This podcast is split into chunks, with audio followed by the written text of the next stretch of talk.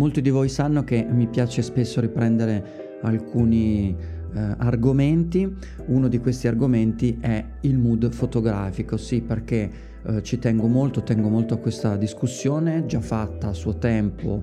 eh, nel periodo del, del, primo lockdown. Adesso non so neanche più quale periodo del lockdown perché ormai siamo chiusi in casa da mesi, ma abbiamo già parlato però sul mio canale di Still Life e dintorni, il mio canale di, di YouTube, quindi lato video voglio riproporlo lato audio, eh, soprattutto perché mh, nell'ultimo periodo eh, mi sto rendendo conto che ho, il mio mood fotografico si sta strutturando molto bene, no? è molto eh, legato a qualcosa di mio, no? di, di, personale e che mh, tante persone riconoscono le mie immagini, scusate appoggiavo le cuffie, eh, riconoscono le mie immagini eh, anche senza guardare magari il logo o vedere chi l'ha postato, no? E questa è una bella cosa, sem- mm, ancora più bello del classico bravo, mi piace, stupendo. Perché? Perché si va oltre, no? Ci si rende conto che comunque il DNA dell'immagine, un po' come quello che chiamo io il DNA delle immagini, è eh, forte, è esistente. Questo perché per una serie di cose, eh, infatti tornando al discorso come si può trovare il proprio mood fotografico, beh, e è una, questa è una ricerca che dovete fare voi, è una ricerca molto personale. Innanzitutto dovete vedere il vostro background culturale, di conoscenza della fotografia, eh, conoscere quale è il vostro eh, percorso, no? perché magari avete appena iniziato a fare fotografia, quindi prima che troviate un vostro genere ci metterete un po' perché um, cerchiamo di fare una distinzione fra genere fotografico e mood fotografico. Il mood è lo stile, il vostro stile.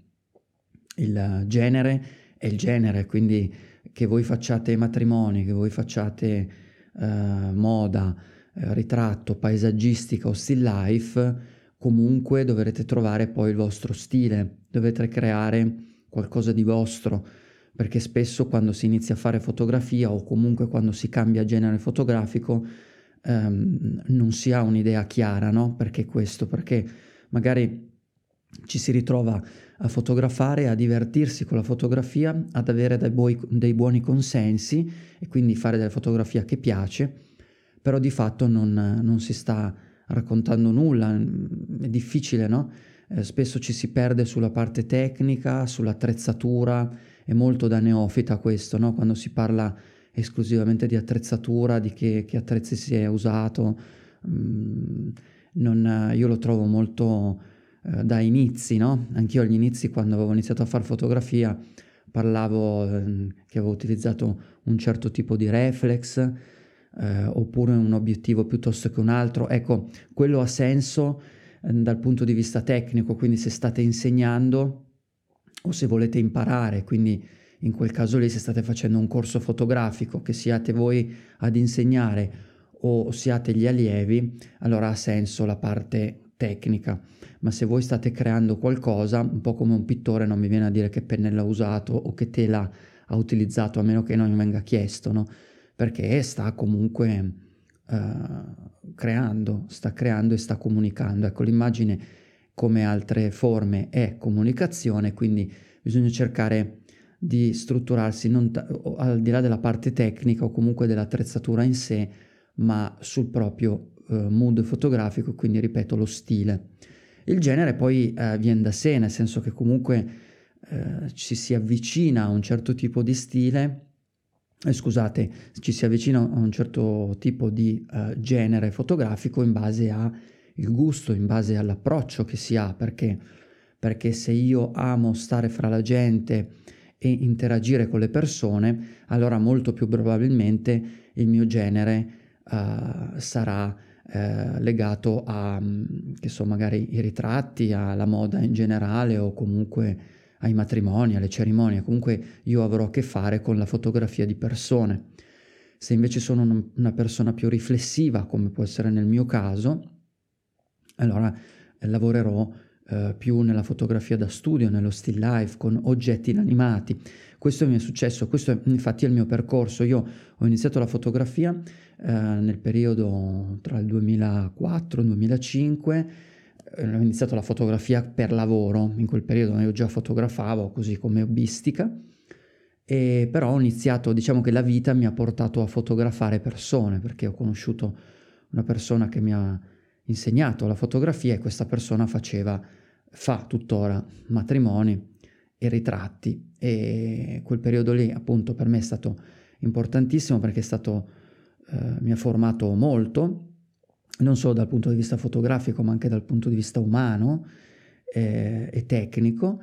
e, e, quindi io sono nato e cresciuto nella parte fotografica commerciale proprio da quel punto di vista lì, quindi con la fotografia di persone. Però poi con il tempo mi sono reso conto che l'interazione con le persone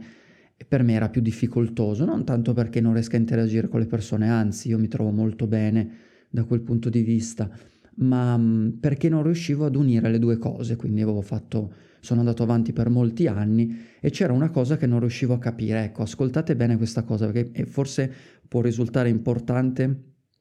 per capire il vostro mood fotografico. Eh, io fotografavo ai matrimoni, ma rend- mm, c'era quel qualcosa che non mi convinceva perché non riuscivo a dare il massimo eh, nei servizi che facevo. E non capivo perché, perché comunque seguivo la tecnica, seguivo la persona che mi aiutava e che mi faceva il training fotografico, studiavo, studiavo molta tecnica, guardavo foto di altri, però quando ero sul campo non riuscivo a dare il 100%, poi con il tempo ho capito che uh, io do il massimo quando, eh, non quando sono sotto pressione, a differenza del mio mentore, diciamo, eh, però io do il massimo quando sono in tranquillità, quindi io quando ho la possibilità di fotografare, di scattare eh, in maniera eh, più riflessiva, no? più tranquilla, eh, riesco a realizzare eh, una foto fatta bene. E non solo, io non riesco a fotografare tantissime foto in un giorno, quindi cosa che il matrimonio non ti permette, perché tu in una giornata devi fare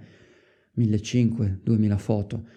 In più uh, io non amo fare fotografie di scarto, quindi io meno riesco a scartare e meglio è, perché mi piace avere la foto, non dico quasi finita, ma con meno post produzione possibile, a meno che non ci sia un progetto, quindi non mi piace poi rivedere le mie foto uh, brutte, mosse, fuori fuoco, cioè da cestinare. E questo non è il caso purtroppo dei matrimoni o comunque delle cerimonie in generale, perché in quei casi si scatta molto e poi c'è molto scarto no, da quel punto di vista. In più sei sempre sotto pressione perché segui determinate situazioni e devi avere però la forza e il problem solving di scattare e di portare a casa un lavoro, no? Quindi con il tempo mi sono reso conto che essendo sotto pressione non riuscivo a dare il massimo da quel punto di vista lì. Allora eh, poi con il tempo, piano piano, ho iniziato a scavallare questa cosa, quindi a continuare quel tipo di lavoro, però poi eh, coltivando quello che era il secondo genere, che era appunto lo still life e eh, più precisamente la food photography, perché era, era, è un genere che mi piace molto e che ho eh, comunque piano piano eh, elaborato no, con il tempo. Quando mi sono reso conto che in studio davo il massimo e ci mettevo anche uh, mezza giornata per fare una foto, ma por- riuscivo poi a realizzare qualcosa di, di importante ed interessante, proprio come se fosse un'opera, no? proprio come veramente un dipinto, un disegno, una scultura, quindi tanto tempo per uno scatto solo, ma di una qualità elevata, allora mi, mi, mi resi conto che quello, quella era la mia strada, quello era il percorso che volevo iniziare, che volevo eh, strutturare per poi eh, sviluppare nella maniera giusta. Ed eccoci qua, eccoci qua a quello che è il mio boot fotografico che adesso faccio a tempo pieno.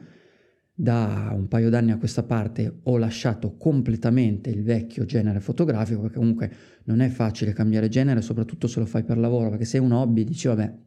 mollo di fare un certo tipo di fotografia, quando me lo chiedono non la faccio più e vado avanti con altro, cambio l'attrezzatura e chi si è visto si è visto, no? Quando invece lo fai per lavoro hai comunque ancora delle richieste, sei all'interno ancora di canali che hai comunque eh, impostato in un certo modo, quindi siti del settore, il tuo sito magari è impostato in questo modo,